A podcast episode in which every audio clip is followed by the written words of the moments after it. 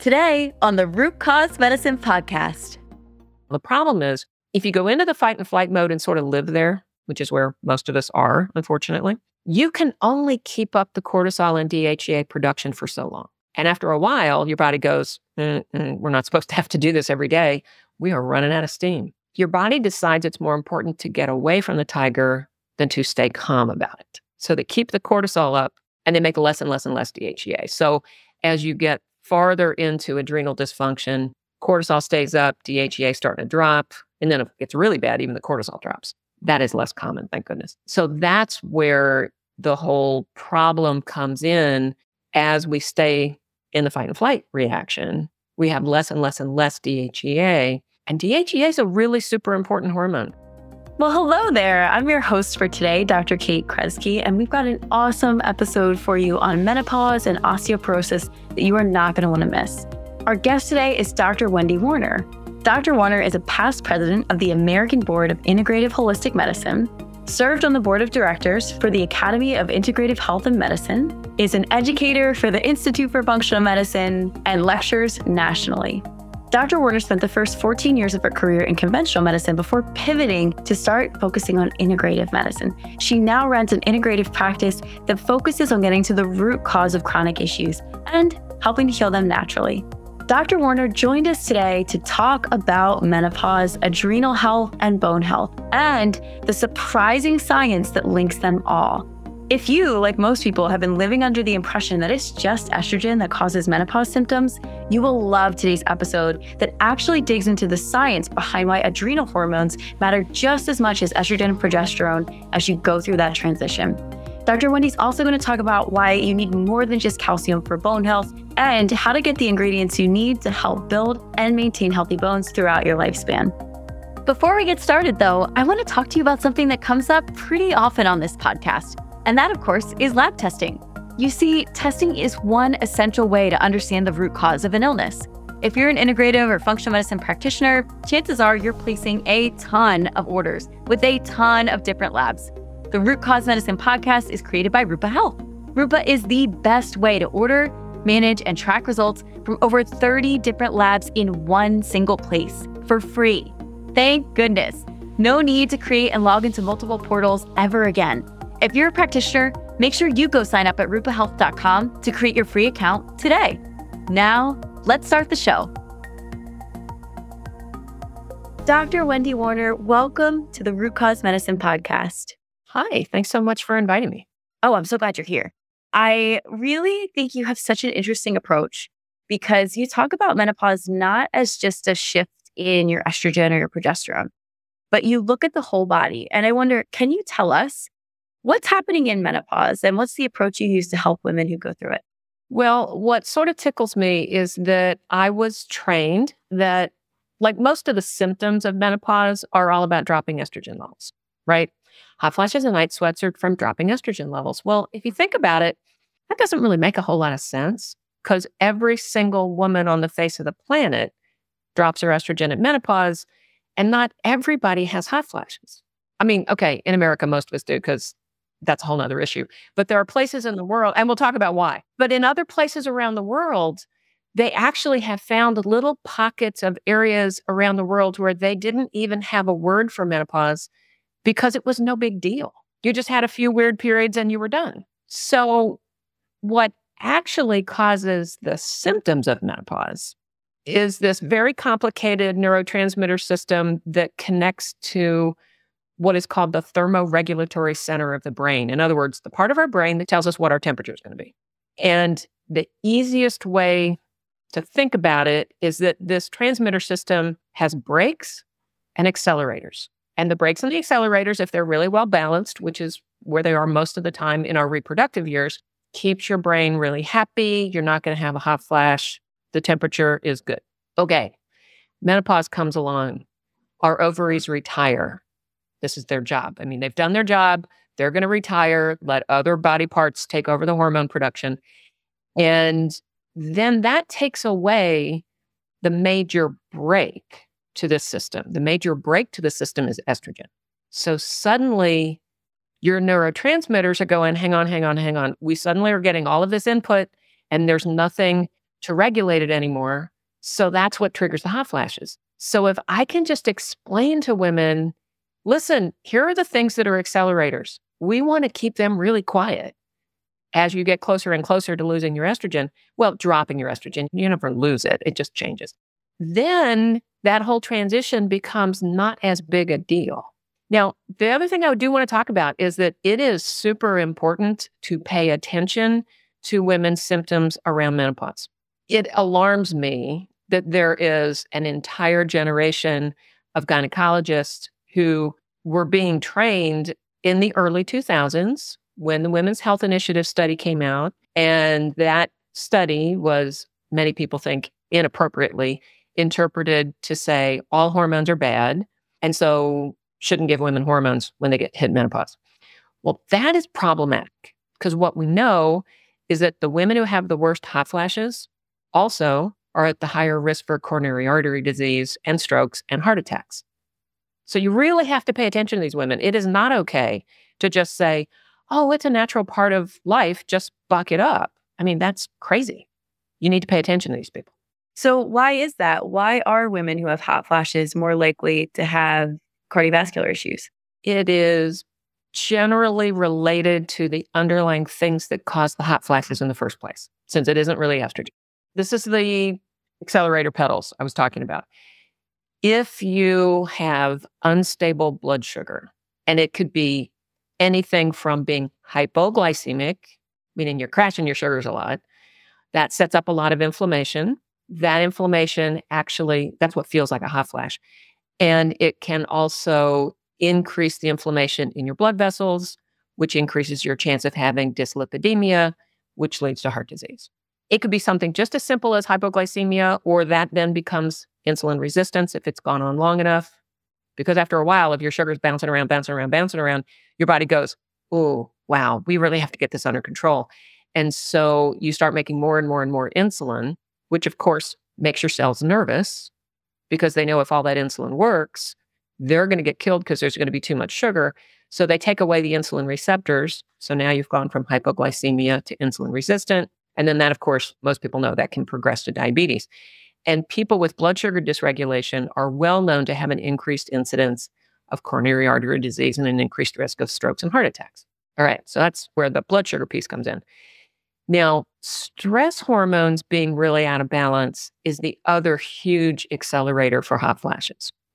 And they are also a huge accelerator for vascular disease because cortisol is really inflammatory anything inflammatory going through your bloodstream is going to cause damage. And a lot of people don't talk about DHEA. That's another adrenal hormone. Its main job as part of the fight and flight reaction is to keep you calm and focused in the emergency so you don't do anything stupid. But from a vascular and heart issue point of view, it's a great anti inflammatory. And a lot of people don't think about that. So if you've been stuck in a fight and flight mode for a really long time, which I don't know, most Americans have been, much more so in the past few years, because we all sort of lost our adrenal resiliency a few years ago during the pandemic. And your body is busy keeping the cortisol up. And so it runs out of steam and it starts making less and less DHEA. So you're not cleaning up your inflammation as well. Hold up. Let's paint a picture for the person who's thinking timeout.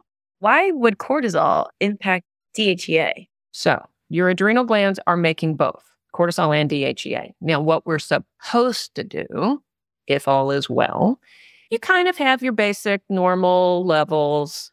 You have a little problem or a little emergency. Your brain goes, wow, we're in trouble. The adrenal glands go, here you go. Cortisol goes up, DHEA goes up. Cortisol gets you out of trouble, DHEA keeps you calm. As soon as you're safe, they come back down. And then you wait. Your adrenals have time to get over it before the next time you have to do it. All right, that kind of stress is fine. That's how the cortisol and DHEA go together. Now, the problem is if you go into the fight and flight mode and sort of live there, which is where most of us are, unfortunately, you can only keep up the cortisol and DHEA production for so long. And after a while, your body goes, mm, mm, We're not supposed to have to do this every day. We are running out of steam. Your body decides it's more important to get away from the tiger than to stay calm about it. So they keep the cortisol up and they make less and less and less DHEA. So as you get farther into adrenal dysfunction, cortisol stays up, DHEA starting to drop, And then if it gets really bad, even the cortisol drops. That is less common, thank goodness. So that's where the whole problem comes in as we stay in the fight and flight reaction. We have less and less and less DHEA. And DHEA is a really super important hormone. I mean, when I was in training, well, it was a long time ago, but still, they talked about it like it was a quote pro hormone, as if it didn't really do anything on its own. It was sort of just hormone that you make, and then it becomes testosterone and estrogen, and it's sort of like a way station. Well, that's kind of silly because the body never makes anything unless it has a reason to, right? So DHEA is actually super important. And most of us, well, this is what I say to most of my perimenopausal and newly menopausal women. Think about what most women have been doing by the time they get to this point in their lives. They've been maybe raising a family, probably working, maybe doing both of those things. They may be trying to be the perfect daughter, the perfect wife, the perfect friend. So the point is, women, by the time they get to their late 40s, early 50s, we've been pushing ourselves for decades. And the chances of having normal, stable adrenal function is pretty slim. And so you're heading into menopause at a time when your adrenals are really whacked out and you're about to lose your estrogen. And so we keep pushing this accelerator pedal. I have a really interesting story from way back when I was a resident. And this was the first time I realized what they're teaching me probably doesn't make sense. I trained at Temple University in North Philly and I was in clinic one day. This, I think she was about 35 year old woman comes in and her complaint was she was having night sweats, but only the week before her period. She was smart enough to have figured out she had them for about a week and then they would go away for a couple weeks and they would come back. And she realized it was right before her period showed up. And I'm thinking, okay, night sweats are menopause. She's 35. She hasn't missed a period. So I go out and I talk to my attending and told him the story. I said, I don't really get it. What's going on? What am I supposed to do with her? And he goes into this big long spiel about, well, you know, the week before your period, your estrogen drops. And so that'll trigger a night sweat. And I let him talk. And I said, Sir, she's 35 years old. She has enough estrogen to have a period every month. I don't know any other 35 year olds that are doing this. So, really?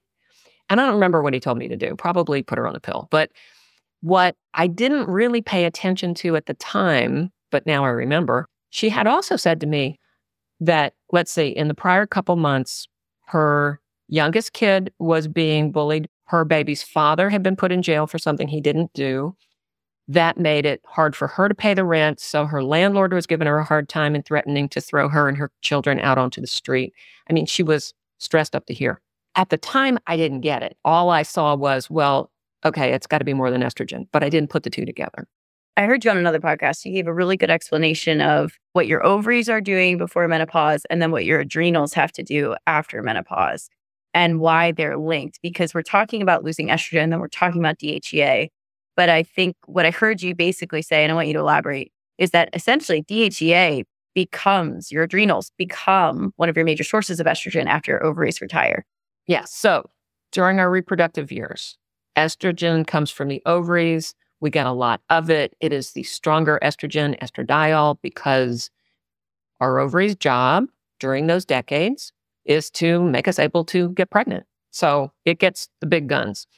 All right. When it's done, and it's no longer time for us to worry about reproducing anymore, the ovaries go, Thank you very much. We're retiring. And for the rest of your life, which these days could be a third or more of your existence, the hormones you live on all come from the adrenals primarily. I mean, other body parts can make small amounts, but basically, you take DHEA, which is an androgen hormone, it's related to testosterone, and there are a couple of androgen hormones that are sort of interconnected. And so your body has to take the DHEA, convert it to testosterone, and then the testosterone gets converted to this really weak little estrogen called estrone. That can happen primarily in fat cells, but it can happen all over. I mean, it can happen in your brain and your bones and muscles and all kinds of places, but primarily in fat cells.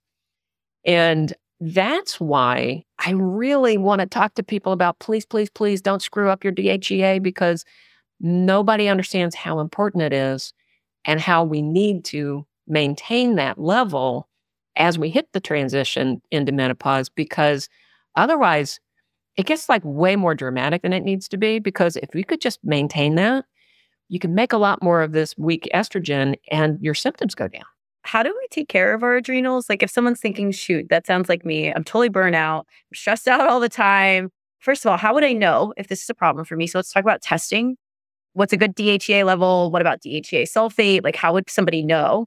And then what would they do if it comes back that it is low to help boost that level? I hate to say this, but you can probably pretty much assume that you don't have normal adrenal function because if you live in America and you're like most people, we've been pushing the envelope for way too long. So you can kind of assume that you're probably not where you need to be. Symptoms. Now, cortisol and DHEA symptoms kind of go together because if one's out of whack, the other one's out of whack. For the average person, if your cortisol is unstable and not doing its normal pattern of fluctuation during the day, your energy is going to be all off and your sleep is going to be a problem because cortisol is supposed to stay low all night long so you can stay asleep. So if you're waking up at two o'clock in the morning, assume that you have abnormal cortisol because it's coming up too early and waking you up. And for a lot of people, you know that mid afternoon dip between like two and four in the afternoon where people are yawning and looking for a cup of coffee and maybe something sweet. That is either adrenal dysfunction because cortisol peaks at like nine in the morning and then drops down till about 12 and then it kind of flattens out. But for a lot of us, if our adrenals aren't really doing their job right, you'll still be dropping between two and four. And so you'll actually be below where you should be. And those are the people that go, if I just push myself, I am fine by five or six in the afternoon. It's like I get a second wind. You cut back up to where you should be on the normal curve. So that's the symptoms that you would look for if your cortisol was really out of whack. Now, most people, if their DHEA is too high, which would be early in the fight and flight reaction, women will tend to get acne. You might develop some facial hair and you might lose some hair off the top of your head. That's high DHEA. That's less common. Low DHEA is much more common. And that's when people start feeling tired because you got to remember DHEA is going to convert to testosterone. And if you lose some testosterone, you're going to lose your muscle mass. So these are the people who find that they are physically more tired. They're the women that say to me, I used to be able to carry in four bags of groceries at the same time, and now I only do two at a time. What's the deal? And I'm exercising the same as usual. Why am I getting fat and flabby? That's another low DHEA thing. And emotionally, I'm not going to say people get depressed, but they get flat if your DHEA is low or sort of grouchy because DHEA goes up to keep you calm in an emergency. So as you lose your DHEA, you become emotionally blah. So that's sort of the clinical things to look for. Now, in terms of testing, you have a couple of options. If you want to do a salivary cortisol level, that's really common from some, well, technically the national labs even do it now, although theirs are less accurate. But many specialty labs, you can do the five times a day, you spit in a tube and you get your cortisol pattern. That can be really helpful. Don't do saliva for DHEA, it's not as accurate. I always tell people the problem with salivary DHEA levels or DHEA sulfate levels is that DHEA will be put into the saliva depending on how fast you're salivating. So, like, what if you just made cinnamon buns for breakfast and you're smelling that and you do your salivary test? Yes, not a good idea. So, you can just draw blood levels. Now, many people will draw a DHEA sulfate. It's related to DHEA. It's technically it's the sulfated version of DHEA. And that doesn't change levels so much during the day. So you can get that blood level drawn any time of day you want. Doesn't have to be timed or fasting or anything. I'm probably unusual in that I don't like actually drawing that test. Because it is so stable during the day, you don't actually see some of the variations that you would see in a DHEA serum level. DHEA in the serum is perfectly accurate as long as you do it before nine o'clock in the morning and you're fasting. And that's what time you would do a morning cortisol in the serum also. So you can get them both done. And as long as you're fasting and before nine o'clock, you're fine. And it's funny because the labs around where I am, they know that I order these tests. And if it is 915, they won't draw it. They'll send the patient home and go, nope, we know Dr. Warner's going to be upset. So we're not going to draw it. In terms of what you do to care for your adrenals, what have you found to be effective for boosting low DHEA? If someone's like, you know what, I've been stressed out for a long time. Now my DHEA is low. Shoot, I'm going into menopause. I want to boost this back up. What can I do? In the short term, there's a whole category of herbs called adaptogens. And adaptogen herbs basically help you modify your stress response. They support the adrenals, they take the edge off. Notice I am very carefully not saying they fix your adrenals because they don't. They support them. If you're taking herbs and you're still living your life like a tiger's chasing you, tiger's going to win. Okay. But adaptogen herbs can be really awesome. And I really, at this point, don't know anyone who lives in America who could not benefit from taking an adaptogen herb. I mean, I do. So that's sort of the first thing. I am going to make a comment about supplementing with DHEA. Because if you walk into any health food store, you're going to find DHEA over the counter. And so it seems logical if your DHEA is low, let me just take some DHEA orally. Okay, here's the fallacy there. Oral DHEA is problematic because, like all steroid hormones, when you take it orally, most of it doesn't even make it out of your stomach. It gets broken down by the stomach acid.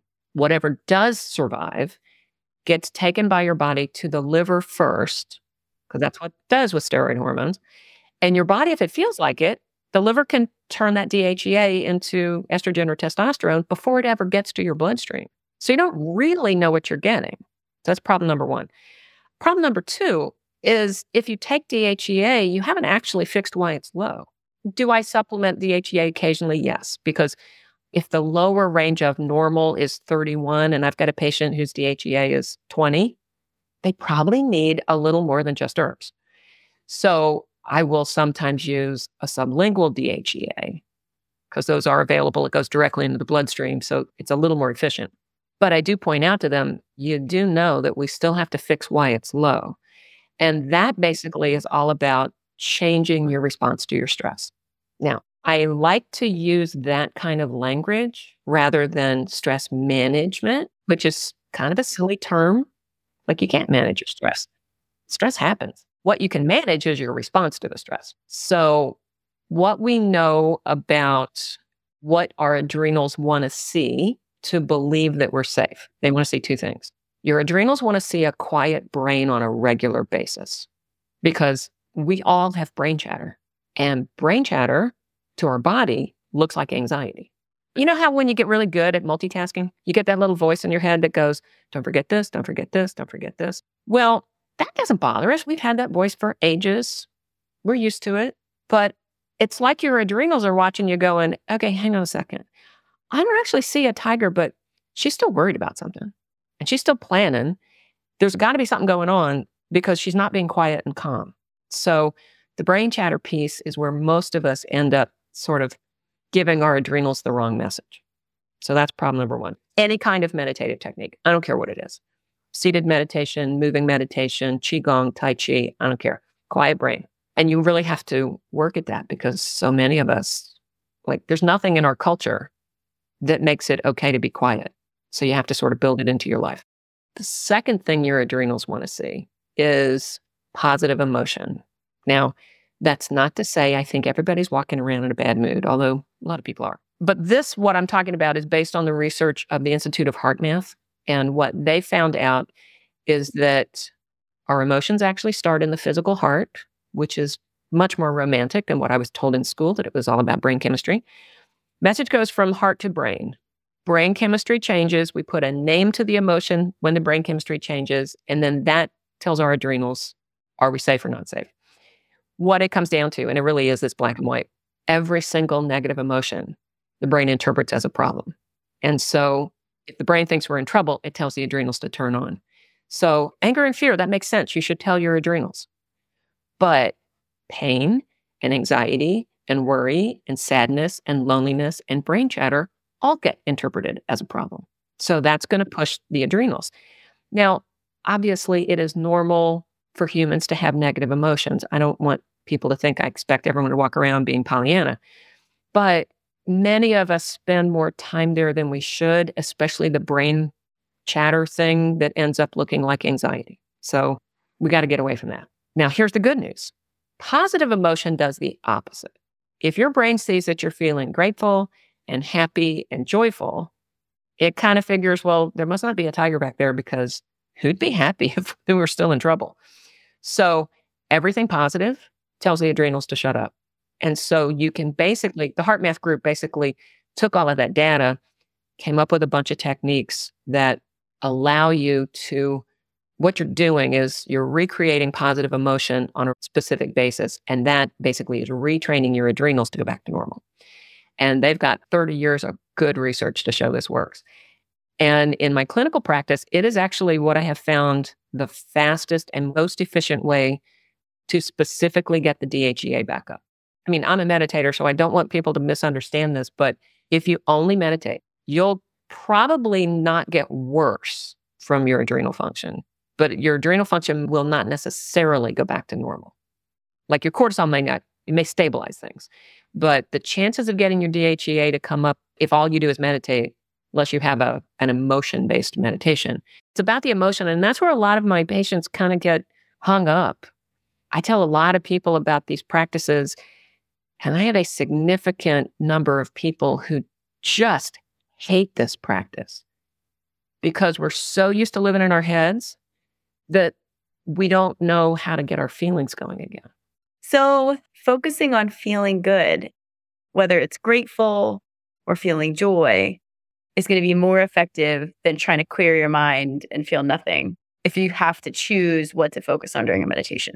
Yes, that's preference. Now, if you're really agitated and you sit down to try to meditate or take care of yourself, you may not be able to go from agitated to grateful like that. So you might need to go to what we call neutral, which is just breathe. Don't feel anything, just breathe. If you do that, and if you breathe for literally, it takes five minutes. If you breathe and don't try to feel anything, good or bad, for five minutes, by then you will have triggered the physiologic response of relaxation. And so everything sort of settles. And once you get the relaxation response settled, then it's easier to switch to a positive emotion. So sometimes if you're really worked up and you can't get to happy, that's fine. Just breathe for five minutes and it'll be easier. And when it comes to how you eat, eat warm foods. Like salads are okay, but I have people who eat a smoothie for breakfast, a salad for lunch, and a salad for dinner. I mean, like nothing cooked all day long. So it's like, please make soups and stews and eat more healthy fats because that's what nourishes the energetics of this part of our life. And it actually works. I know people look at me crazy when they go, wait, wait, you want me to eat like that? You want me to eat more fat? That's got to be crazy. I want you to talk to us a little bit about herbs because you are so trained in this. And you mentioned adaptogens. And some people may be familiar with which herbs are adaptogens, but for the people at home who don't know, can you give us some examples? So, my favorite adaptogen to work with these days is maca. Now, I have to be very specific.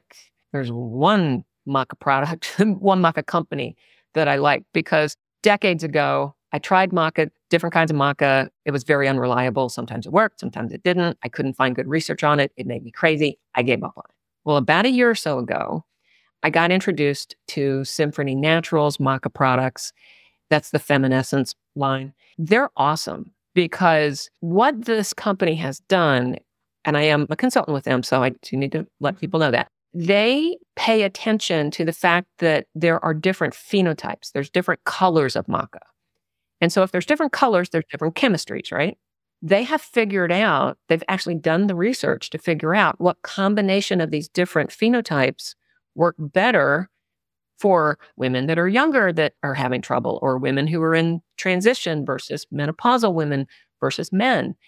And what the maca does, I mean, they've got solid research to show it has a conversation with your hypothalamus and pituitary, which changes the brain's conversation with your adrenals and your ovaries at the same time. They also have documentation that you can take their maca products and improve your bone density. And the study doesn't show the mechanism, but if we know that you're going to change the conversation with your adrenals, then that means, in theory, your cortisol is going to settle down, your DHEA is going to come up. Well, we know that DHEA stimulates osteoblasts, So that would improve your bone density. That was not part of the study. That is a conjecture on my part, but that got studies to show that it helps your bones. And osteoporosis is a concern for most perimenopausal and menopausal women. So it's got great research. I love using maca, and it's the only adaptogen that I use by itself. If for some reason maca doesn't work for you because it is, you know, we talk about it as an herb, it's actually a vegetable. Looks just like a turnip. It does. It looks just like a turnip. It's in the same family as all those other cruciferous vegetables. So I have a small number of patients who really don't tolerate cruciferous vegetables well. And those folks, when they try maca, they might get a little bit of digestive upset. Occasionally, that just kind of resolves itself over the course of a week or two. But I've got a handful of patients, and it's very rare. But I have a few people, they say, well, okay, I tried it. I really can't stand it. So for those folks, there are other adaptogens that can work really well. And most other adaptogens we use as families, as groups. They work together with friends. Right now, you know how every now and then there'll be an herb of the moment all over social media? Well, the herb of the moment these days is ashwagandha.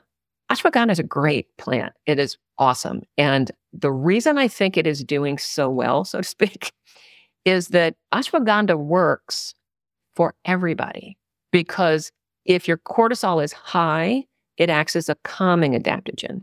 If your cortisol is low, it acts as a stimulating adaptogen because plants can do this. I mean, plants have zillions of different chemicals in them, so they can have multiple actions. And your body just sort of figures out what chemicals it needs from the plants. It's something that we cannot do with pharmaceuticals. So, ashwagandha is great. I always use it in combination with other adaptogens. Depending on if your cortisol is high, you would want ashwagandha with maybe holy basil and rhodiola and schizandra. If your cortisol is low, ashwagandha might be really helpful along with panax ginseng and licorice root, both of which will bring your cortisol back up. So it kind of depends on the person. And that's where it gets a little bit tricky for the individual person who's not working with a practitioner because they may not know where their levels are and they may end up choosing the wrong herbs. And then they think, oh, well, herbs don't work.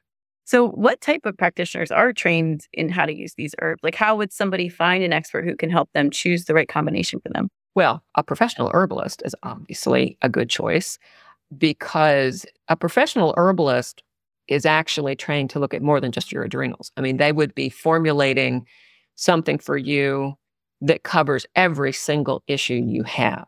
And I'm trained to do that. It takes a long time. So, in my clinical practice, I don't actually do that very often because, unfortunately, as a doc, my time is kind of expensive. And these formulas are going to take me a couple of hours to figure out. So, other options naturopaths are trained in herbal medicine. Now, some are more facile with herbs than others. TCM practitioners, traditional Chinese medicine practitioners, will be very familiar with the traditional Chinese medicine herbal formulas. And again, some will be better than others because, especially with TCM practitioners, sometimes you focus on just the needles and sometimes you focus on just the herbs and sometimes you do both. Depends on the person. Functional medicine practitioners may or may not know herbs. It's not a huge part of the functional medicine training. I am trying to change that because I think it's really important that all functional medicine practitioners have a better understanding of herbs. But as I'm always told when I'm teaching for them, this is not an herbal medicine class. You don't need to explain too much, but they'll at least have some idea. Those would be your best choices for folks to look at. There are not very many conventional docs who've had herbal medicine training.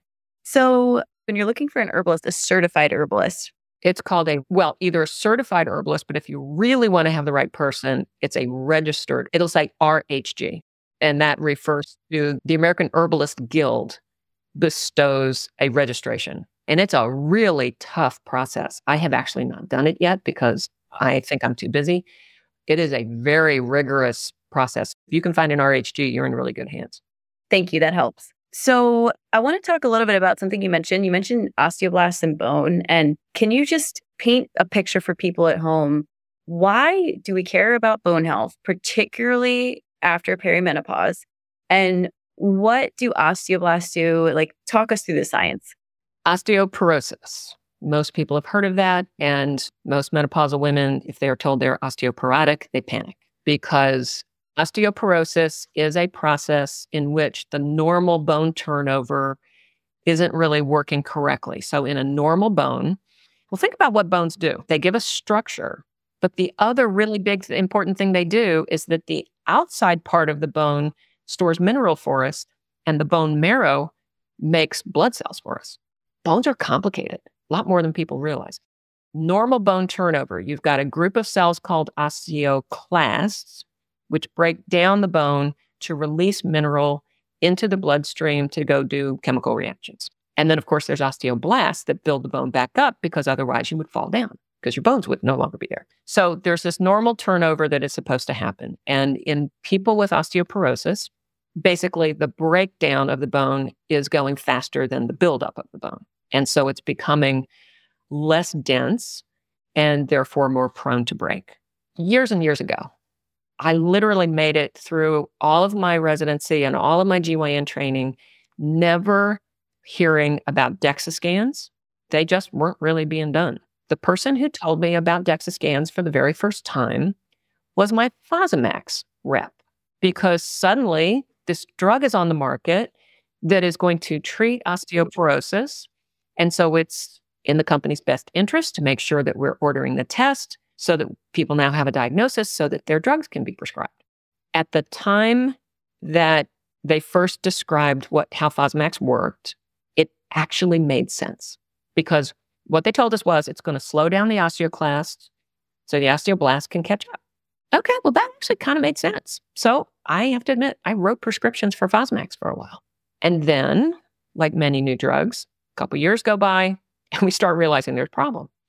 So there were people that were developing jaw problems because the jaw bones were getting so thin.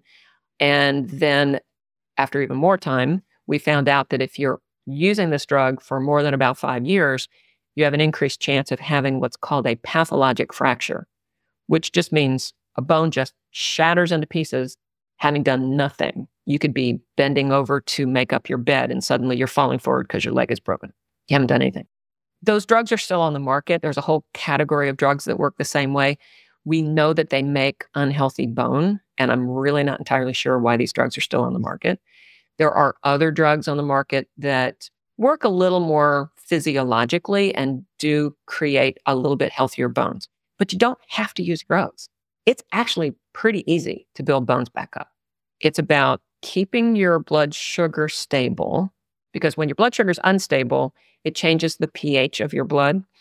And so your body has to pull mineral out of the bone to buffer the pH back to normal. So, really good research for decades now has shown that people that eat too much meat and too many sugars and starches, those things change the pH and it increases your chances of osteoporosis. So, does this kind of sound familiar? Get your blood sugar back to normal?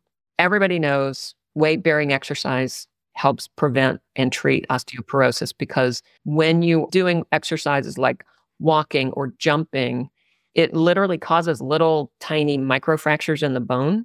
And so your body has to heal it up. So it increases bone buildup. Those little rebounder trampolines, awesome when you have osteoporosis. And I walk every morning really early. And in the middle of the winter, if I can't tell if it's ice or not, I won't necessarily want to be out before the sun comes up.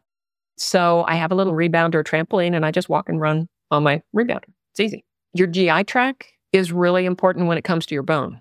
And I know most people don't think about that, but you could be eating this perfectly clean, wonderful, healthy diet. But if your gut's a mess, you're not going to be absorbing your nutrients. And so then you won't have the minerals and the other nutrients that you need to build bone. So you kind of have to think about all of that when it comes to osteoporosis. So if someone has osteoporosis and they start cleaning up their gut, right? They go see a functional medicine practitioner, they make sure everything's okay. They do their rebounding, they keep their blood sugar stable. Is that all they'd have to do to see an increase in bone density, or would there be other things you would think they'd need to add? I typically will go ahead, even if people are eating pretty well, I will typically add in some kind of a bone building supplement. There's actually one that I really love that is just all herbal. And it confuses my patients because they look at the ingredient list and they're looking to see how many milligrams of calcium are they getting. And the only thing you're going to see is just a whole list of herbs. And they go, wait a second. How do I know I'm getting what I need? I said, just trust me, it works. This product is called OsteoHerb. It's a product from Herbalist and Alchemist, which is David Winston, my boss. It's his company. But it works really well because we know that there are all these super mineral rich herbs out there. And because most of us are not going to be willing to drink three or four cups of nettle and oat straw infusion every day, which is actually a good idea, but no one's going to do it. So you can just take these in pill form instead. And you not only are getting the minerals, but they also include some of the chemicals that you need to build up the protein collagen matrix, sort of the scaffold on the inside of the bone, because that's really important too. And a lot of people don't think about that. Want folks at home to understand why do herbs have minerals?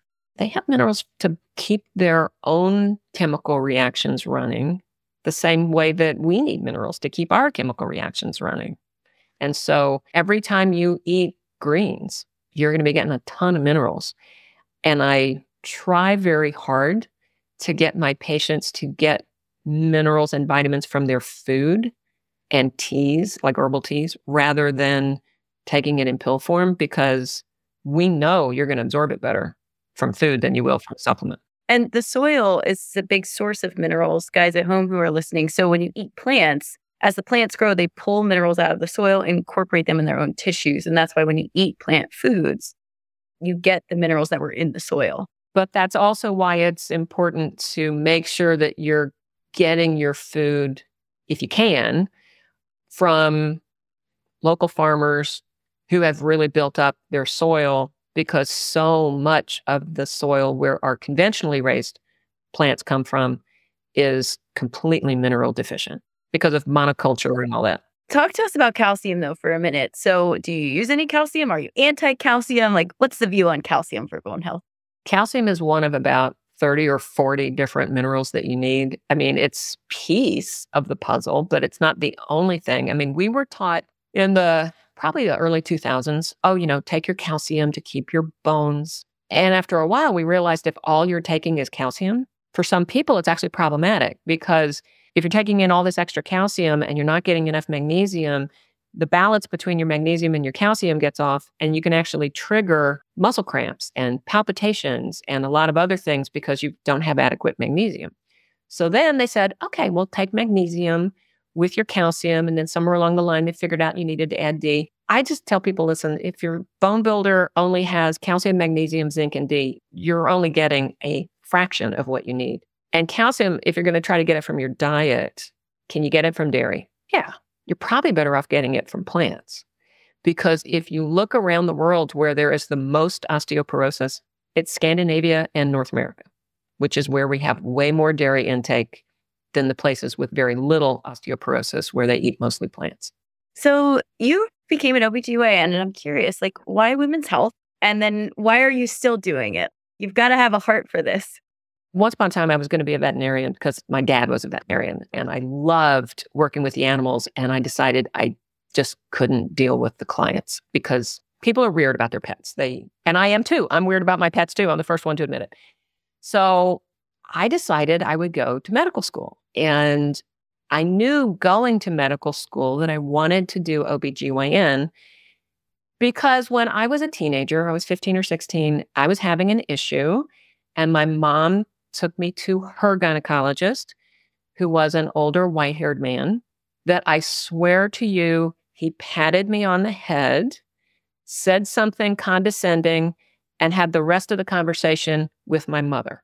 And I just was so incensed that I said, you know what? Nobody needs to have to put up with this. So I went into it knowing that I wanted to sort of change gynecology so that no young woman was made to feel that way. And my parents used to tease me because they'd say, What if you get to school and you find out you really don't like OB? I said, Well, then I am out of luck because there's no other kind of doctor I want to be. And I spent my first 14 years in practice doing conventional OBGYN. I attended births, I did surgeries. It was awesome. I had so much fun. But during that time, medicine really changed. I am old enough that I remember getting to deliver breech babies vaginally. It was not an automatic C section. I was allowed to do twins vaginally, no questions asked. I was allowed to just let women labor. This is what we're designed to do. Doesn't have to be go, go, go, go, go and push things and everybody gets an epidural and everybody gets Pitocin. That was the beginning of my practice. And then by the time the world was changing and by the time I got out of conventional OB, I just wasn't having fun anymore because it was very cookie cutter. It was very interventional in the delivery room. I had 15 minutes for an annual GYN visit, which is horrendous. A colleague of mine and I sat down one night. It was three in the morning. We were in the delivery room waiting on babies to show up. And we were complaining about how the insurance companies really paid you so little that you couldn't afford to spend more than 15 minutes with somebody. But we wrote down all the things we were expected to do during an annual GYN visit, and we estimated the time. And even if you're doing the exam while you're talking to people, it would take a minimum of 50 to 60 minutes. And we had 15 to cover all of this in. And I just decided, you know what, this is crazy. And I was already kind of disheartened with some of the things that I was trained to do as gynecologist because one would think that we of all people would know how to balance hormones. No, they don't teach us that. And they still don't. Literally, this is what I was told. If a young woman has irregular periods, put her on the pill. If for some reason she has a contraindication or the pills don't work, you start doing surgeries. You burn out the lining of her uterus if she's done with her children because then she won't have a period anymore. It doesn't actually fix the hormone imbalance, it just fixes the bleeding. I didn't have a lot of tools in my toolbox. You had sort of made reference to how I got doing this kind of medicine in the first place, what I currently do. It became very obvious that I had the world's worst PMS. When we were residents, I didn't really notice it because every resident's in a bad mood. So when I was in a bad mood, I didn't think about it.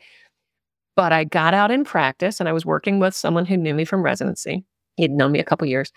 It's embarrassing, but I lit into a staff member one time. Now, she did something pretty bad, but I was extremely unprofessional. And a couple days later, when I got my period, I apologized. She quit anyway. Don't blame her. And my business partner pulled me aside and went, Wendy, can't have you doing this every month. And I went, Yeah, you're right. That would be bad. Now, I was trained that for the three or four days out of the month that I was a pain in the neck, I was supposed to take Prozac every day. I went, Nope, I know those side effects. Not, that's not going to happen. I was already kind of interested in learning about plants. My parents were gardeners. I had grown up around plants and gardens and things. And so to this day, I do not remember how I found this because we didn't really have much of an internet. This was the early 90s. I found out about Vitex, Chaseberry, and I started taking it. And it kept me from yelling at people. And it was awesome. My business partner appreciated it. My husband appreciated it. Everything was good. But I kept my mouth shut. I did not tell patients about it for a really long time because it was the 90s. Doctors didn't do this. And I was a new kid in town and I didn't want to get labeled as some kind of weird witch doctor. But somewhere along the line, this young woman was literally crying in my office because her PMS was so bad that she was afraid that her husband was going to divorce her. So I literally wrote on a prescription pad go to this health food store, get this brand of Vitex, take it for three months, call me back. She calls me back three months later. She goes, My husband says, Thank you very much. And my girlfriend's husband says, Thank you very much because I told her about it also well, maybe now I'm not going to get run out of town. I tell that story a lot because that is what taught me that my colleagues may think I'm crazy, but my patients are going to appreciate it. And the next thing I said, well, okay, now I know how to fix PMS. What do I do for menopause? And I just sort of went from there and figured it out. What else is on your heart? What else do you wish, like when you think about the future of medicine or what something that excites you about medicine or something you think needs to change? Tell us, Dr. Wendy. Things that need to change. Oh, Kate, that's a whole nother couple hours. Here's what I would like to see I would like every healthcare practitioner of all stripes medical doctors, nurses, nurse practitioners, OTs, PTs, PAs, everybody. If they had exposure to functional medicine, it would be awesome. They don't necessarily need to be full blown functional medicine practitioners, but it teaches you how to think about health creation in a way that our conventional training just doesn't do. because it talks about processes, not diagnoses. And it's about how do we fix an underlying imbalance in a process. And if it's more complicated because you have to think it's like systems biology, it's not little silos the way I was trained. And I would also love every family to have a basic understanding of bumps and bruises herbal medicine. There was a time when every mom or dad knew simple little herbal things to take care of the day to day stuff that happens when you've got a family for upset stomachs and rashes and that kind of thing. And we have totally lost that, which is a shame because that puts us reliant on practitioners that are hard to get into and expensive, and it disempowers us as individuals. So if I could just see every family understand how to do bumps and bruises, herbal medicine, and then maybe every community get a couple of good community herbalists to help with bigger things that the families couldn't do themselves, that would be great. Because if we could learn to focus again on building health instead of treating diseases, we would have less that we have to focus on, quite frankly. It bothers me a great deal that I made it through four years of medical school and four years of residency, and it was all about fixing problems as opposed to building health. I would love to see that change. For someone at home who's thinking, well, yeah, I want to know about herbal things I can do for my family, is there a book or a website or some place they could start to learn about this? If they just want to learn bumps and bruises, herbal medicine, there are a couple of good authors that have written books for the public. Names that come to mind are Aviva Romm. She was a midwife and herbalist first and then went back to medical school. Her practice focuses on kids and women, but I think she has at least one book for just general family stuff too. Rosemary Gladstar is like the grandmother of herbal medicine. She's awesome. She's written a couple of books. She's not a clinical herbalist in the way that, like, she doesn't read research papers. She's more of a traditional herbalist and an amazing healer and an amazing educator. Now, if you want to really learn herbs, I mean, if you've been interested in, you've been dabbling around in it and you've watched some webinars and you've decided, I want to really learn herbs, whether you really want to practice is a different question. And again, I teach for this organization, but the best herbal training out there is David Winston's Center for Herbal Studies. They have a two year training course that is tough. I mean, it's two years, it's five hours of class every week, most weeks. I mean, you get a couple weeks off here and there. There are projects and homework, and it's rigorous. I thought about it for 15 years before I finally did it.